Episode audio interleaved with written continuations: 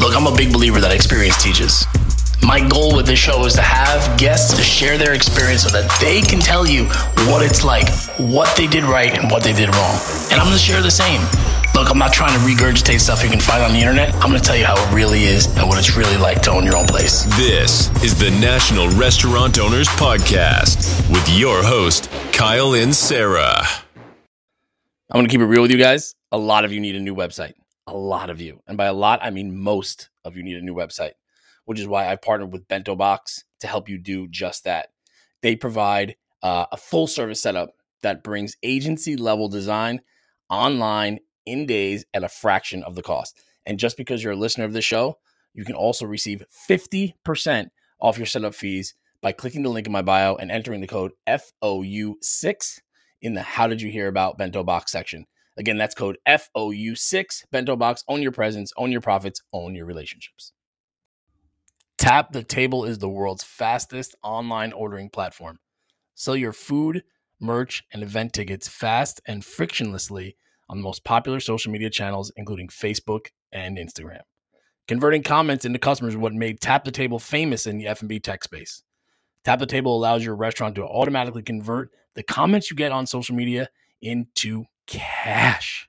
Build your list and own your data with Tap the Table, your supercharged social media will automatically begin working for you by building your own list and allowing you to own your own data. Automatically build that list through direct sales on social media and even through third party delivery services like Uber Eats and DoorDash. For a risk free 60 day trial, DM me TTT for a special promo code today. Welcome back to the National Restaurant Owners Podcast. And if this is your first time welcome because what you just stumbled upon is the number one and fastest growing podcast for independent restaurant owners in the country. All right. So you're either late to the party, which, you know, we'll, we'll forgive you, or you're just like, you know what? It's time. It's time I check it out. And you got lucky. I don't know what it is, but I'm just happy that you're here, man. I'm really happy that you're here. And while you're here, plug, plug, plug. I'm gonna um just give you the heads up and remind you, if you guys have been here before, uh, that the network is up and active. The National Restaurant Owners Network. It has been, let's just say, it's been popping. Does that does that age me? Does that age me if I say it's been popping? I don't know if it does, but it's been off to a good start. Let's put it that way. It's lit. It's lit. That's what the kids say. But you know what? I gotta say it's popping because I looked at my demographics. I look at my analytics for the show, and I think you guys know what popping is. If if you know what I mean. You know, a little bit a little bit older than I thought. It's all right. I'm, I'm right there with you. Um, hope you guys are doing well. Hope you guys are excited. Tomorrow's St. Patrick's Day. And I just gotta tell you, this is one of one of the top, I'll say top 10, but probably top five pet peeves I have with restaurants is, are rather, the ones, the restaurants that do corned beef and cabbage that are not Irish. Stop it. Stop it. It's not that good. It's not that good. And are you making that much money? I think you're doing more damage to your brand by doing corned beef and cabbage than you are anything else. If you're not an Irish restaurant, or if you're not a pub and that's your thing. I mean, you know, if you're a corned beef and cabbage type of place, let's just leave it there. And I know, I know, I know there's some bougie corned beef and cabbage. And look, I could get down with some corned beef and cabbage with some mustard, but ultimately, I think it's not the best thing I've ever had. Let's put it that way. um, but let's shift gears the network. You guys got to get in there. It is um, just getting started. So we're just kind of launching some things, some new initiatives, as they say. Planning on getting some guests in there, some that you will most likely recognize from the show uh, as the first round. So let's um, let's get signed up. The link is in the bio, and um, it's real easy. Yes, there's a cost associated with it. It's $35 a month. It's about a buck a day. I think you guys can swing it. That really just that that pays for uh the, the network to be up. That's what it's for. No one's no one's getting no one's getting rich off of here. This is really just in the intent is to create a community where you guys can just dive in and get to know each other and get information from one another, unlike in any other place that you can. Not on LinkedIn, not on Instagram. This is a place where we can all get together and just kind of shoot the shit. So check it out. If you have any problems and you don't like it, just drop it. Just say, fuck it. I don't want to do this. It's not worth the 35 bucks. You hurt my feelings. Go put it towards something else. But I think you should give it a shot. Um, link is in my bio, that fun stuff. But today, this man's in the network. He may be may very well be hit up right after I record this to uh do something in the network, which I know he'd be down for because he's down. His dude is he is a, a restaurant guy. He's an industry guy, but you know what? He's fucking smart. He's on to something. Now you guys know, obviously, if you've listened to this before, my intros are always off the top of my head. My dog is snoring in the back. You probably hear that. I am just doing these intros off the top of my head, but he is onto something that's so unique. I need to read exactly what he does. So his company's called let's let's tell us let's say his name first. His name is Jim Taylor. He is the founder of Benchmark 60. And basically what it is, I'm gonna I'm gonna read it. I told you I'm gonna read it. I'm gonna read it. Benchmark 60 was born out of a career in hospitality spanning over 20 years all the while realizing the old way of doing things by trying to chip away, cut staff, or hope for higher sales just wasn't working anymore. Benchmark 60 is the only service provider in the hospitality space that uses a growth strategy. Rather than focusing on ways to save labor dollars, cut in cut in order to hit a percentage or cut corners, we use, they use, Benchmark 60 uses a proprietary method based on increasing productivity and output. There's really so much more to it. I'm going to let him explain it. This is Jim Taylor from Benchmark 60. Check it out. All right, guys, welcome back to the National Restaurant Owners Podcast. Today we have Jim Taylor, the founder and CEO of Benchmark 60 and an old school restaurant owner. Is that right? Old school? It's not a, that's not a bad term. It's just a oh, like let people right. know like where you stand. Like I know my shit here, dude. So uh he's joining us from Vancouver, Canada today. Uh, Jim, thanks for uh, making this happen. Yeah, man. Thanks for having me. It's good to be here. Yeah, I know it was a little a little bumpy to get this scheduled, but you know, it has gotten to be, you know, this podcast thing for me was like a quarantine project, and now it kind of like launched into like a part time job. So trying our best here. So thanks for being patient. Yeah, well, and, and, let's be honest. I mean, at this point, if if restaurant people can't relate to bumpy, I mean, that's what they're all about right now, right? So yeah, if you want that. smooth, you're in the wrong business and you have the wrong podcast. Yeah, this is not it. No, all um, good. So what's going on? What's up going on in Vancouver these days with restaurants? Yeah, it, it, they're just busy, man. I mean, people just want to go out. I think it's Amen. that's what I keep hearing everywhere. People keep saying things like, you know, we're busier than we were in 2019. I mean, very differently busy, but so many places they, they especially if they could get enough people to come to work every day, they'd just be smoking 2019. But um, you know, we're lucky we don't have too much restriction here, but it's things are busy everywhere you go. There's a wait list. So wow.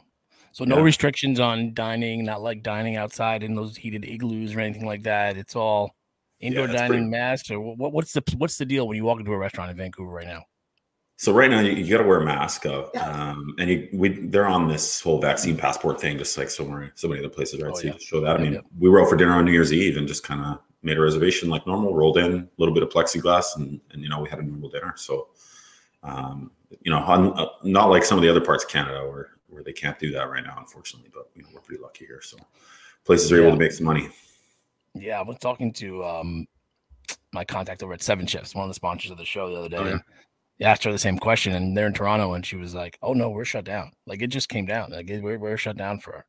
Like wow, I didn't even realize. Didn't realize that that was that was going on up there. So, what's the difference? Like, the, is it just more rural where you are, or why is there such a disparity? I guess in, in what's happening. No, I mean, it, it's just a, a, different view in the you know the way the government views it. I mean, we're we we haven't had quite the the spike in cases, uh, mm. which has helped a little bit. But you know, they closed gyms here, which is the big one that's kind of going on right now. But you know, it's crazy. People keep talking about this the great resignation and how people are leaving our industry and stuff like that. The, the thing that's scary about what's happening in Ontario right now, people are just leaving the province. Like whether or not they leave the industry, they're just saying, I'm out because it just keeps, you know, they keep getting locked down. So, you know, I know oh, yeah. people who just said, I'm out, they just moved away from Toronto.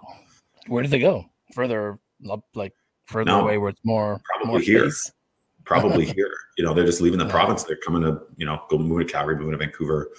Yeah. Who knows? Maybe maybe trying to move to the states. Yeah, I mean, I guess it's not that dissimilar. To what's happening in you know, people are like, I'm out of New York, I'm moving to Florida, mm-hmm. where apparently COVID doesn't exist in Florida. Um, but like, um, yeah, yeah I guess that makes sense. So, uh, well, that's good to hear. I mean, I hear the same things that restaurants are busier. You know, the the people are just dying to get out and eat this, eat and hang out and be with their friends. So, um, yeah. it's good to hear that's happening up there. But I'm also interested to talk about the fact that people are also not wanting to return to work in Canada. So it's the same vibe. It's the same vibe. It's it's crazy to see how you know every restaurant operator that I talk to, at least for the most part, they're people you know pre-pandemic had worked for them for maybe a couple years or you know that year two years kind of thing that we normally get in in restaurants and now it's like everybody's worked here for four months so that person mm-hmm. that used to be really good at training our new staff they don't know, you know, they don't have the experience. So it's changing the dynamic of that whole, you know, how do you hire, not just hire new people, but how do you train new people? Yeah. You know, I, I was talking to a, an operator actually in the UK yesterday, and they've never really even had this this training culture of how to get new uh, employees onboarded. They never had that to begin with. So now they're mm-hmm. they've got this influx of new people in the industry, and they have no idea how to train them it's it, it's going to be you know this next sort of wave of of the you know the employee challenge is going to be how to get all these new people that have never worked in restaurants trained yeah that's i mean i know how frustrating that was if you had one person working a shift who like didn't know where to return the sugar caddies to you're like oh, gee, no. yeah but like having a whole staff that's yeah that is extremely stressful it means it, it falls on the management or falls on the owners are you seeing owner uh, managers like also jumping ship going to places that have their shit together or just saying like i'm out of here is it kind of like industry wide, or is it more just like front of the house, back of the house staff? I, I think it's industry wide. I think um, you know I've been mm. trying to help a few places in Vancouver here recruit people management wise, and it's it's tough. You either find people. I'm getting sort of one, and I'm not a recruiter by any means, but I'm you know I'm getting one of two responses. Either I'm really happy where I'm at because they take really good care of me, or yeah. I'm leaving the industry. So I'm yeah. thanks for the offer, kind of thing. It's you know where two three years ago people would you know listen to a good opportunity, and it, it's it's there's so many layers to the whole labor shortage thing, right? It's crazy. Yeah, I mean that's the thing. The industry was known as being the place where people would jump ship for an extra dollar an hour, mm-hmm. and now they're just like, nah, not worth it. So I mean that's that's why this is deeper, I think, than what most people are saying. Because at first it was, at least here in the states, was well they're all getting you know that free money. Why would they come in and make the same amount of money, expose themselves, expose their families? And I totally get it. Um, but to me now, it's speaking to a larger issue that you might have at your restaurant, right? Like people don't want to work for you because they don't want to work for you. I mean, you seeing that too? Is that that's what they're saying, right? It's not about money. It's about I want to work for a place that I vibe with. Yeah, a place that um, you know, I made a, a comment to someone the other day. It, it created some good, healthy debate, but I, I, said I don't actually think it's a labor shortage. I think it's a culture shortage. Mm, yeah, Totally. Right? A, culture, you mean like the restaurant doesn't, these restaurants are lacking culture. So it means nobody wants to work there. Yeah. I mean, you, you go in there, you, you don't get, you show up on your first day to be a server. They hand you a tray. They say, here's the menu. You go figure it out. You have experience in what you're doing. Right. you, that's your. I mean, that just doesn't, it doesn't work anymore. Right. No. So there's a, there's a shortage of culture in so many restaurants and they're, you know, they're just notorious for sort of doing things the old school way and, and, you know, running through it. And, and people aren't cool with that anymore. Are you seeing people take advantage, like industry professionals, like I'm really going to leverage this into an opportunity? Because I think about that too. Like on the flip side, if you're a, a lifer in this industry, you you have you can call some shots right now.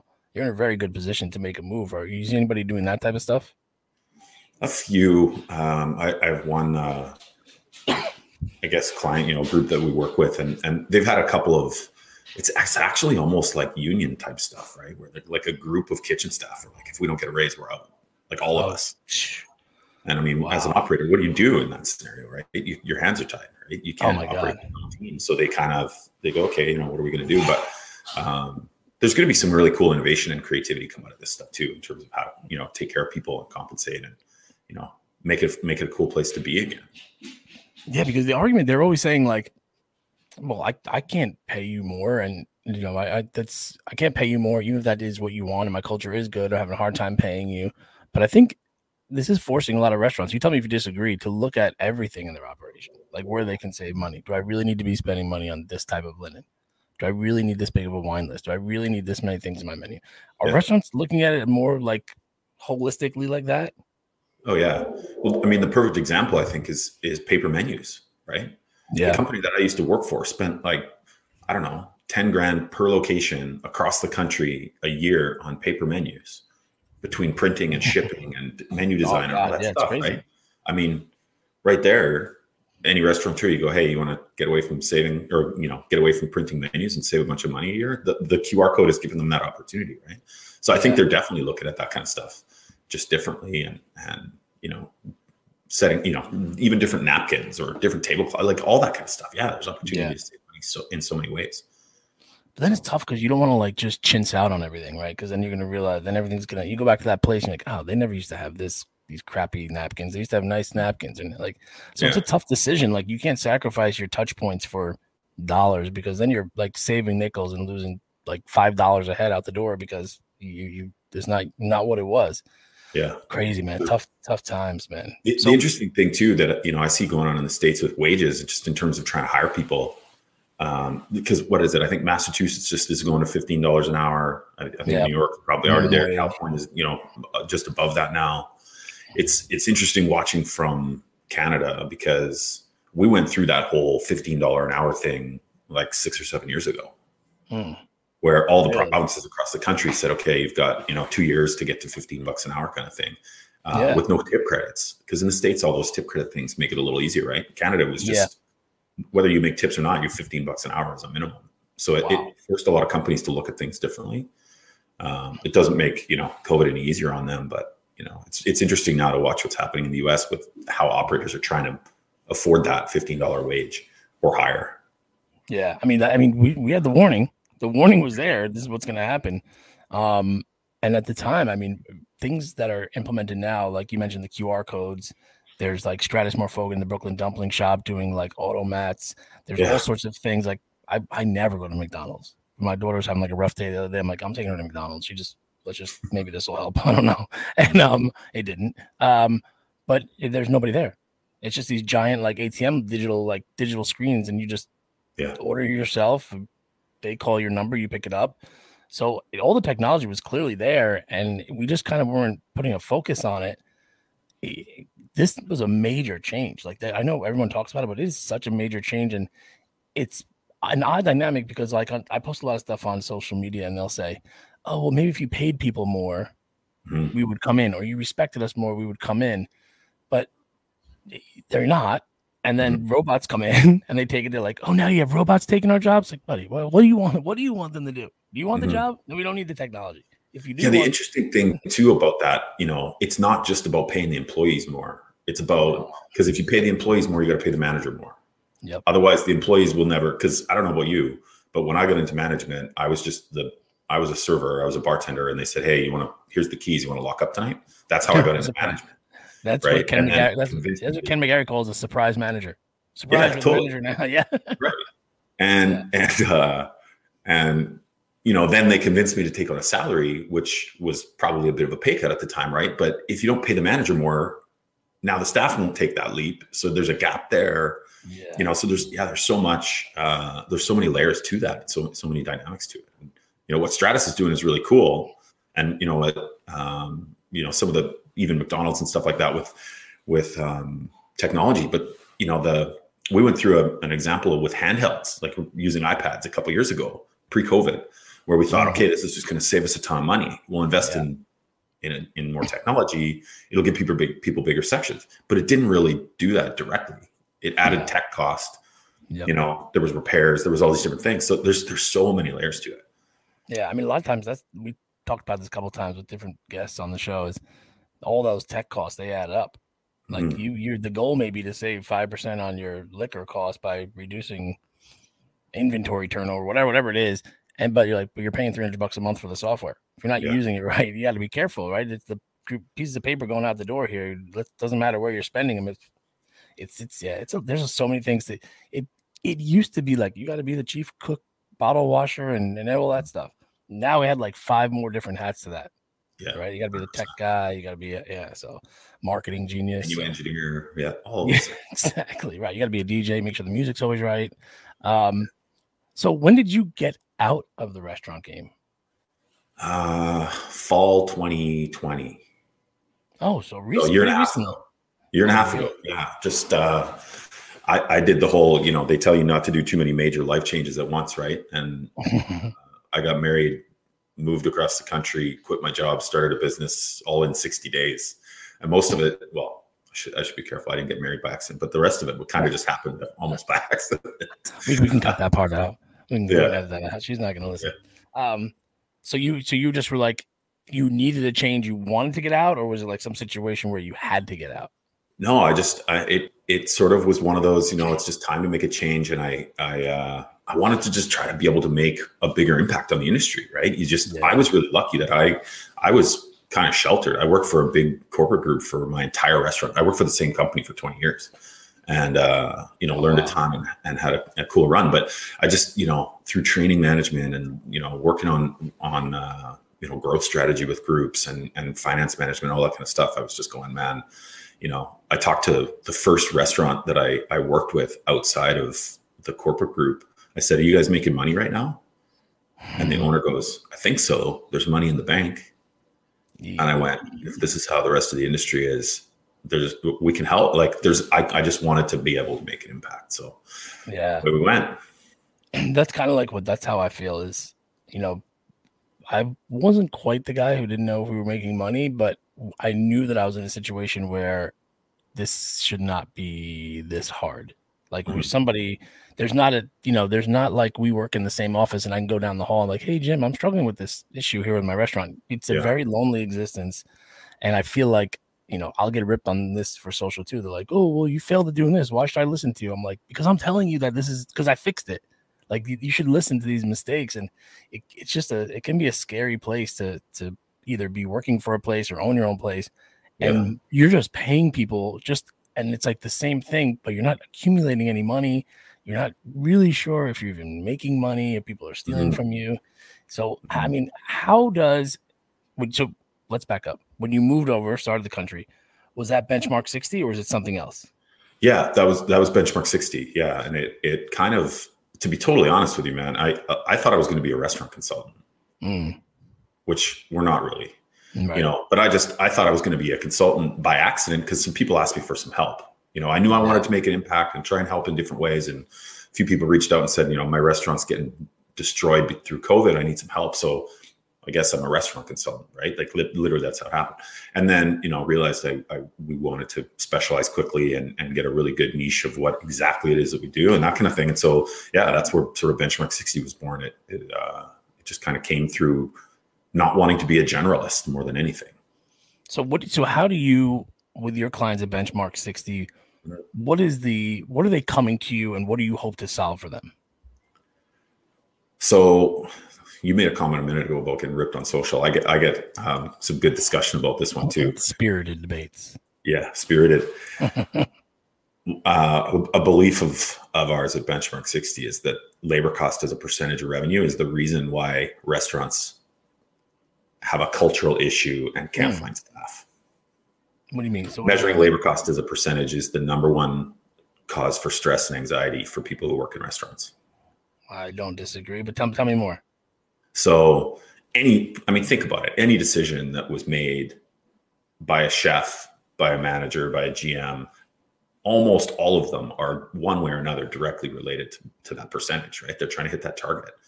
So I find in my own personal experience, and so many people we talk to, their their manage their labor cost management strategy goes something like, hope it's busy on Monday. Mm-hmm. If it's not mm-hmm. busy, you cut. Mm-hmm. You hope the percentage is where you want it to be the next day. If it's not, you cut harder the following day, and you hope that Friday and Saturday are busy to bring that number down for the week. Yeah. Right. Sounds so, um, I was involved in a project in 2015 where I mentioned to you a minute ago about $15 wages. I was involved in a project with a bunch of analysts and you know a cross-functional sort of case study thing where we looked at the whole restaurant profit model and found out that it's like less than 10% of the time a manager actually hits their target day to day. Mm. We did a some case study Yeah, on all right. the what's that? That's interesting. Yeah, yeah, right. Yeah. That's interesting to look at. How is this this shit actually working? Yeah, it- it home, is that helping? Yeah, right. A guessing cool. Sorry. We also found that there's direct correlation between um, mental health and labor cost management, i.e., turnover, stress. Mhm. You know, people had a discussion with an operator the other day who they were talking about how low their labor cost was on a Friday and how great it looked. And the GM goes, Yeah, but I had to bartend the whole night and two staff quit because they had 20 table sections. Yeah. So that number looked good and we were profitable, but it wasn't good. No, and that's So- that's a great point. Like it's yeah, we could be at five percent payroll, but it doesn't mean it's going to be a great night. Right. I mean, sales might be good, but they're not coming back because we were Right. awful. So we teach a, a metric of, of productivity or a, a way to actually measure output of the of the business Mhm. that eliminates all of the variables that you can't control with labor cost. So Mhm. you know, I think I mentioned this to you earlier, but we're kind of the the sort of nerdy term is that we're like a data coaching service. We teach restaurant operators how to use information in order to leverage their productivity in the business, and Mhm. it helps to negate all those rising costs. So what is strategy that we used to negate with fifteen dollar minimum wage in Canada in 2015. So is this a like an algorithm or like a proprietary thing? Like how do you go about measuring this stuff? Yeah, it's IP. I mean, it's it's uh, it's a ratio essentially. We can add, we can plug we can look at four pieces of data and, and it gives us a score on on how productive the restaurant is. So once you can measure something, you can leverage it, right? Yeah. So you know, I, I always think about when I was in restaurants. I was always talking to people, or not when I was in restaurants, when I was operating restaurants. I was always talking to people about things like how do you give a quote time to the guest at the front door, Hmm. right? How do you question, and if yeah. if the quote time is too long and they say they're going to leave, what do you do? Mhm. Or how long does it take to flip a table and get it clean and reset? Or how long does it take to cook French fries? Right? Yep. Restaurants measure all of those things.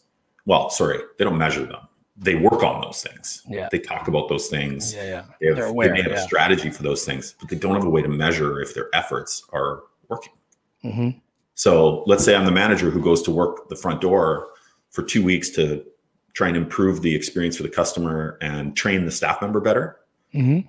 right now most restaurants would measure success in they would hope that the sales might go up they might hope that they see no customer complaints on long wait times but they really don't have a way to measure if their efforts are working right No. so what Yeah, we do is we that. we inject a measure of, of productivity and if their efforts are working we'll see that increase and when the when the output and the productivity increases in the restaurant the costs go down your labor improves Mm. which Yeah. means you can pay people more Yeah. I mean, because there's, I mean, even if they were aware, they're not so sure how to tackle that stuff, right? Like, it's, it's, I think those are, that's really interesting because those are the little kind of things that you have to look at that are adding up over time, right? Like, in one night, it may be 10, we were at 10% payroll, but over time, if you can, yeah, also increase the quality of your service, that's a, yeah, that's fantastic. The other uh, the other way I always sort of word it to people is, I mean, you were an owner, so you, you know what this is about. If I tell you you're gonna in your old little restaurant, and hopefully this doesn't give you flashbacks. if I pass out, just keep going by yourself. If uh, okay, so you got your little restaurant, you're gonna serve 20 customers from open to close today. Okay. Okay, not very many. Mm-mm. You open at 11 a.m., you close at midnight. You're only gonna serve 20 people. You'd probably go, I can do that myself. Right? I can probably cook the food, make the drinks, you know, ring up the orders, the whole thing. Yeah, clean up. right? Because I want to yeah. save on labor cost. That's probably how you, Mhm. you know you might think of it that way. If I tell you you're going to serve 100 people in that same time frame, the next day you might go, okay, I, you know, I need a bartender and someone to help cook some food. You know, maybe a chef. But the rest of it I can do too, because again, I want to manage my labor cost. Yep. What if I tell you you're going to serve 500 customers in the day, the next day? You're all of a sudden going to look at it and go, okay, I need a whole team of people. I need a, someone seating guests, someone ringing up orders, all of that kind of stuff, right? But what if 450 of those 500 people only order water? Mm. You still have Yeah. to give them a good experience. You still have to take good care of them. You still have to make sure your staff aren't stressed out. So it's really, you know, the way that we view it is it's really more about the relationship between the number of customers you're serving and the number of staff you have, not how much they spend, not revenue. Hmm. So the ratio, yeah. well, I mean, that's that's a that's a good point because like fine dining, there's like industry standards. Like, hey, we typically do this many covers. This is how many people we need out to provide this level of service. I mean, granted, the ticket, the the average ticket is higher, but Okay, right. yeah, so that makes sense for me. So that that is that the is that the piece where owners like, oh, I get it, or like, where where do they get stuck on this, or they uh, or they need a little bit more convincing that this is the way after so many yeah. decades of this yeah. is how it's done. So we usually try to find a way. Like I said, we can measure the the productivity of the restaurant, right, using mm-hmm. a couple pieces of data. So usually we would go in and say, okay, we're going to help you use this information to get a 5% improvement in productivity in your business.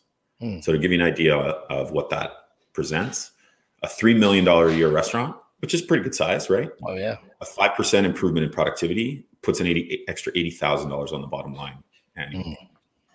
Take that. Yeah. Right. So a million and a half restaurant, you know, a little mom and pop place that's yep. doing pretty good. It's almost 50 grand a year. There's there's a salary.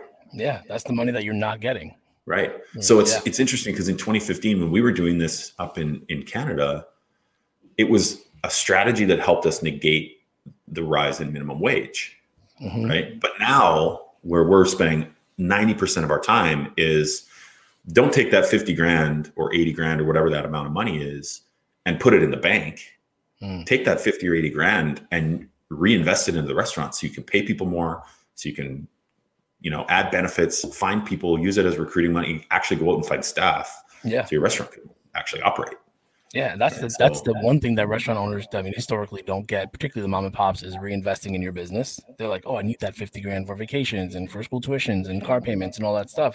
But reinvesting at least a portion of that, I mean, if you get paid by the bottom line and you believe in your product, reinvesting that money back in your business is a no brainer.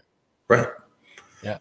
So it's it's more about rather than looking at traditional labor cost management as a percentage of revenue, it's about generating um, increasing productivity. And if you think about, you know, currently the industry is notorious for trying to be efficient, right? Just cut hard to make ends yes. meet.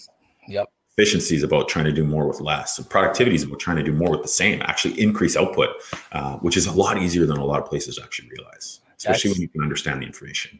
That's a great point because there's so much emotion attached to a lot of that stuff. Like, oh no, we can't change that because, you know, Susie and Tom come in every Tuesday night and they love that stuff. Or, you know, we're here and uh, the school across the street loves when we do this. We can't change that. But right. like it, that's where that's what you have to do. You got to be open minded enough to, to look at these things as a business and say, hey, you know what? I might, I might have to change that. It's costing me yeah, a bunch of money. For sure. It's just a, you know an innovative, different way of looking at at cost management. Yeah. And, you know, there's some skepticism because it's different, but that's all right. Oh yeah, I mean, I mean, please, there was there were people, there were people around here who reached out to me when the pandemic came down, saying they wanted to get. Uh, I'm like, I got to get signed up for online ordering. What do I do? I'm like, oh, you know what? Who's your POS provider? Like, I don't, I don't have a POS. I'm like, mm-hmm. perfect. Mm-hmm. Yeah, that's not going to work out, dude. Mm-hmm. You gotta, you gotta get in line. So yeah, these old school ways of thinking and ways of doing things are just, you got to be, say, hey, it's not working. Let me fix it. And I think that that's a mindset too, right? Like the cost cutting thing. I was talking about this yesterday. That's such a limited belief. Like, why doesn't anybody say, I have to drive more sales? I got to do more in business. Like your rent's are always going to go up every year, most likely. Your labor costs seemingly every year are going up. Your cost of goods are going up. Mm-hmm. How can you expect to do the same amount of sales and put the money in your pocket? It's just not possible. Right. They're not looking at it from the right perspective a lot of times. So if you're, it's like cut payroll, cut this out, cut this. But why are you not, you know, marketing wise, driving more sales, looking into yeah. catering?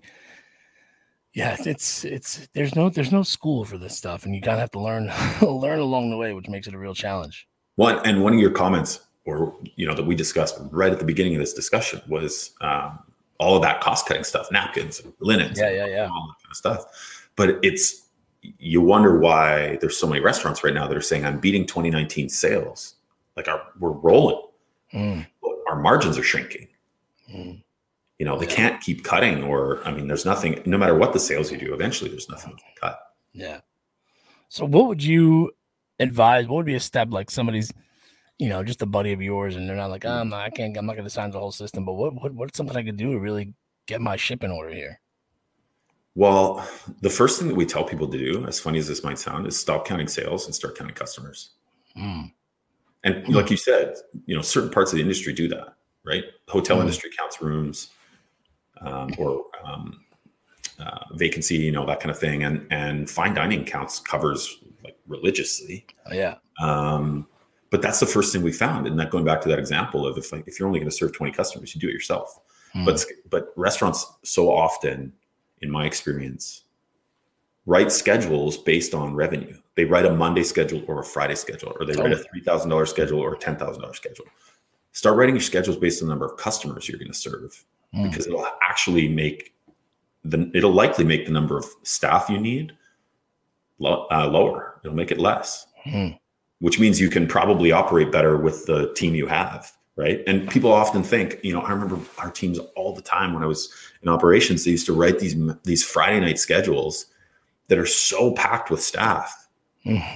And when we actually looked at it, we went, "You're serving the same number of customers as Thursday. They're just spending more." Yeah, yeah, that's interesting too, right? Like, especially too if you were doing, like, I remember our restaurant, we were more family during the week.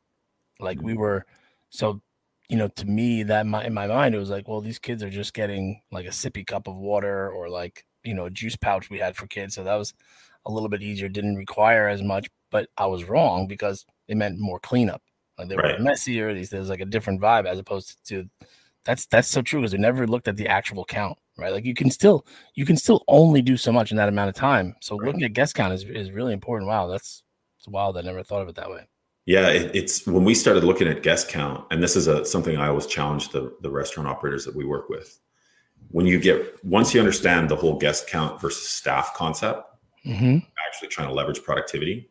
Our challenge to them is you're not going to ever look at labor cost percentage again until it's on the P and L at the end of the month. You mm-hmm. stop looking at it day to day because it doesn't matter.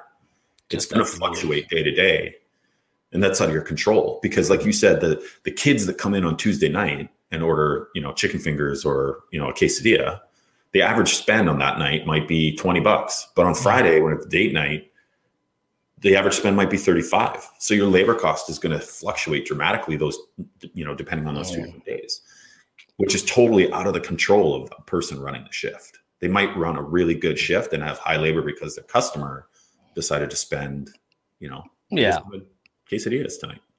yeah, that's right. I mean, that's that's a little bit then yeah that's so that's really true and, and it also cuts across all like from qsr to michelin star restaurants right? Like the, sure. it doesn't matter what type of restaurant it is. Interesting. So all this all this data and all this information you have now it sounds to me like you're ready to get into a restaurant game again. Yeah if i if i ever I, I got the secret sauce now. operator again yeah. Yeah. Not so much? I don't think so no. I mean we we're finding that there's there's just I mean, for one, it's a ton of fun to help other mm. restaurant operators, right? And, and help people who I find there's two different types of operations right now. There's the the small restaurant group. I call them like regional mid market kind of thing, right? Small mm-hmm. restaurant group, couple locations, privately owned.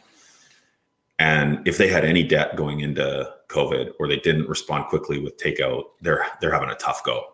Yeah. And they need to sort of innovate and find ways to do things differently. So there's really good opportunity to help that type of group.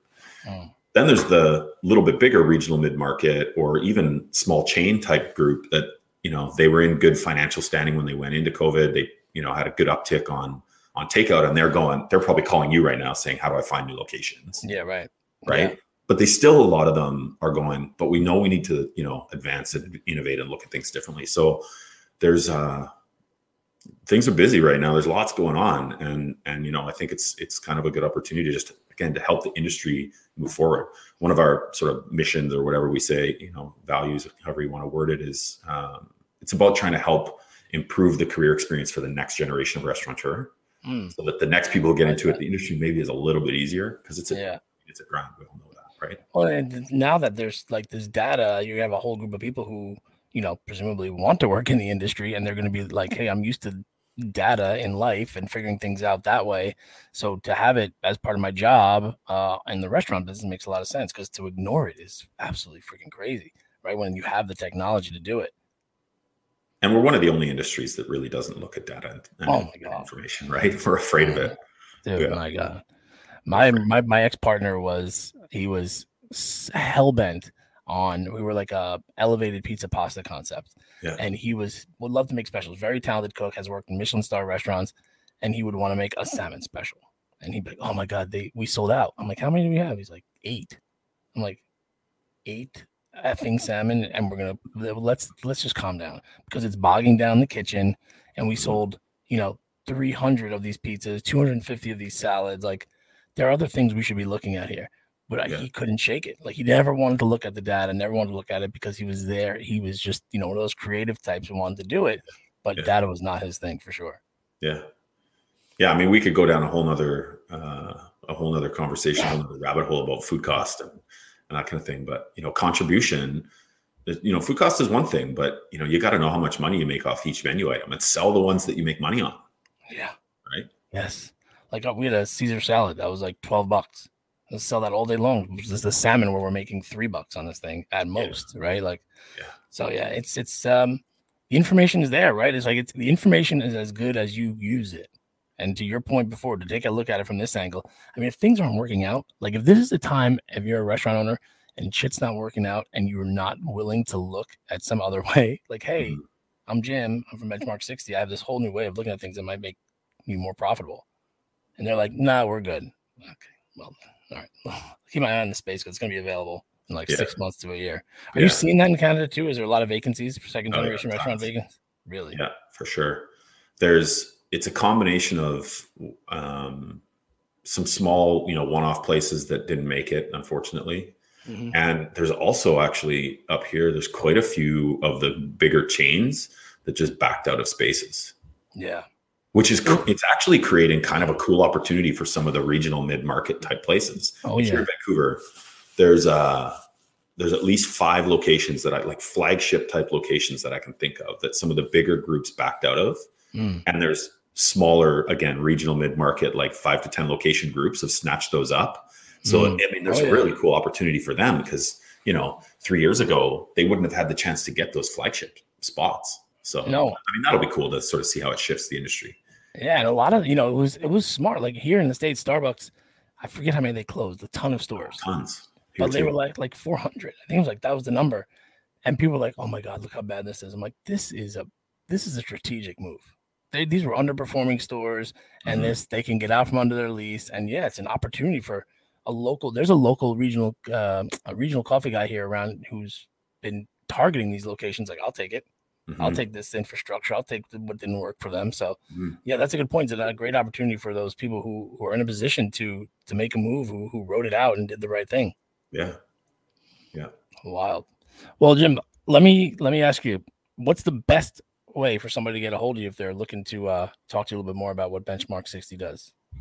Uh, honestly, probably LinkedIn's the best way. Um, you know, I'm just Jim Taylor on LinkedIn, right? But lots of our, our, our stuff is on there good little newsletter, um, you know, that kind of thing. We also do a, uh, we also run a platform for uh, hospitality pro uh, professionals. I think you and I talked a little bit about yep. that, about yeah. the edge. Um, you know, it's just I remember when I was in, in, you know, again going back to operations, and like you said, it's a lonely world. It's trying to figure it out on your own. It's long. It's you know lack of resource sometimes. So we're trying to just build a cool little community that can help people uh, when they've got some questions and need some support. So, I mean, that's another way to get a hold.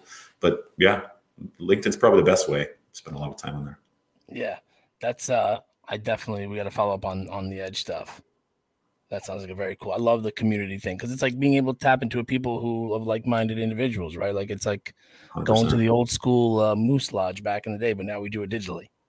Yeah, yeah, and, and it's you know it's fun that edge thing. I think there's for one, it's about creating a community for for people to connect and and you know that kind of thing. But we're trying to make sure we offer actually just good insights for people too. You know, like had a really cool interview with a, a diversity and inclusion specialist the other day that we did on on there to mm. provide some you know not only if you're an executive in restaurants trying to figure out how to you know improve your company culture that way, but also you know what if you you're three months into restaurant management, you're the surprise manager, and you don't know how to deal with some of the stuff that's coming at you. Yeah right? Oh, There's yeah. you know a really wide spectrum there. So I mean, yeah, we can talk about that one all day too. That's a yeah, that's a bad spot to be in as a manager. Like, hey, how do we do this? And the owner's like, I don't know. The old guy just used to do this. He's like, yeah, yeah but they the staff says they don't like it. He's like, well, it worked for me. You're like, oh man. Now if you change it, you're an asshole. If you don't change it, it's not working. Yeah, yeah. that's that's that's a that is a tough spot to be in. Um, yeah, well, Jim, but, thank you so much for the time, man. Let's um mm-hmm. let's make sure we connect offline on the edge. And if you guys are looking for help, um, Jim and Benchmark 60, Benchmark 60 team is ready to help you. Hit him up on LinkedIn. Um, I will put all his contact information in the show notes. And um, thank you so much again for the time. I appreciate it, brother. Yeah, thanks, man. Thanks, Scott. All right. Have a good one. And we're out. All right, guys, that's a wrap. Thank you, Jim Taylor from Benchmark 60 for the time. And thanks for sharing your insight. Uh, you guys got to follow him on LinkedIn. He's got very thoughtful and um, really unique insight into a lot of different things. I am a big fan. He's a great guy. Um, just overall good restaurant dude that you want to be friends with. And keep an eye out for him in the network if you're in the network. And if you're not in the network, it is, it is linked in the bio. So um, thank you again to Jim. See you guys in the network, and I'll see you later this week. Thanks.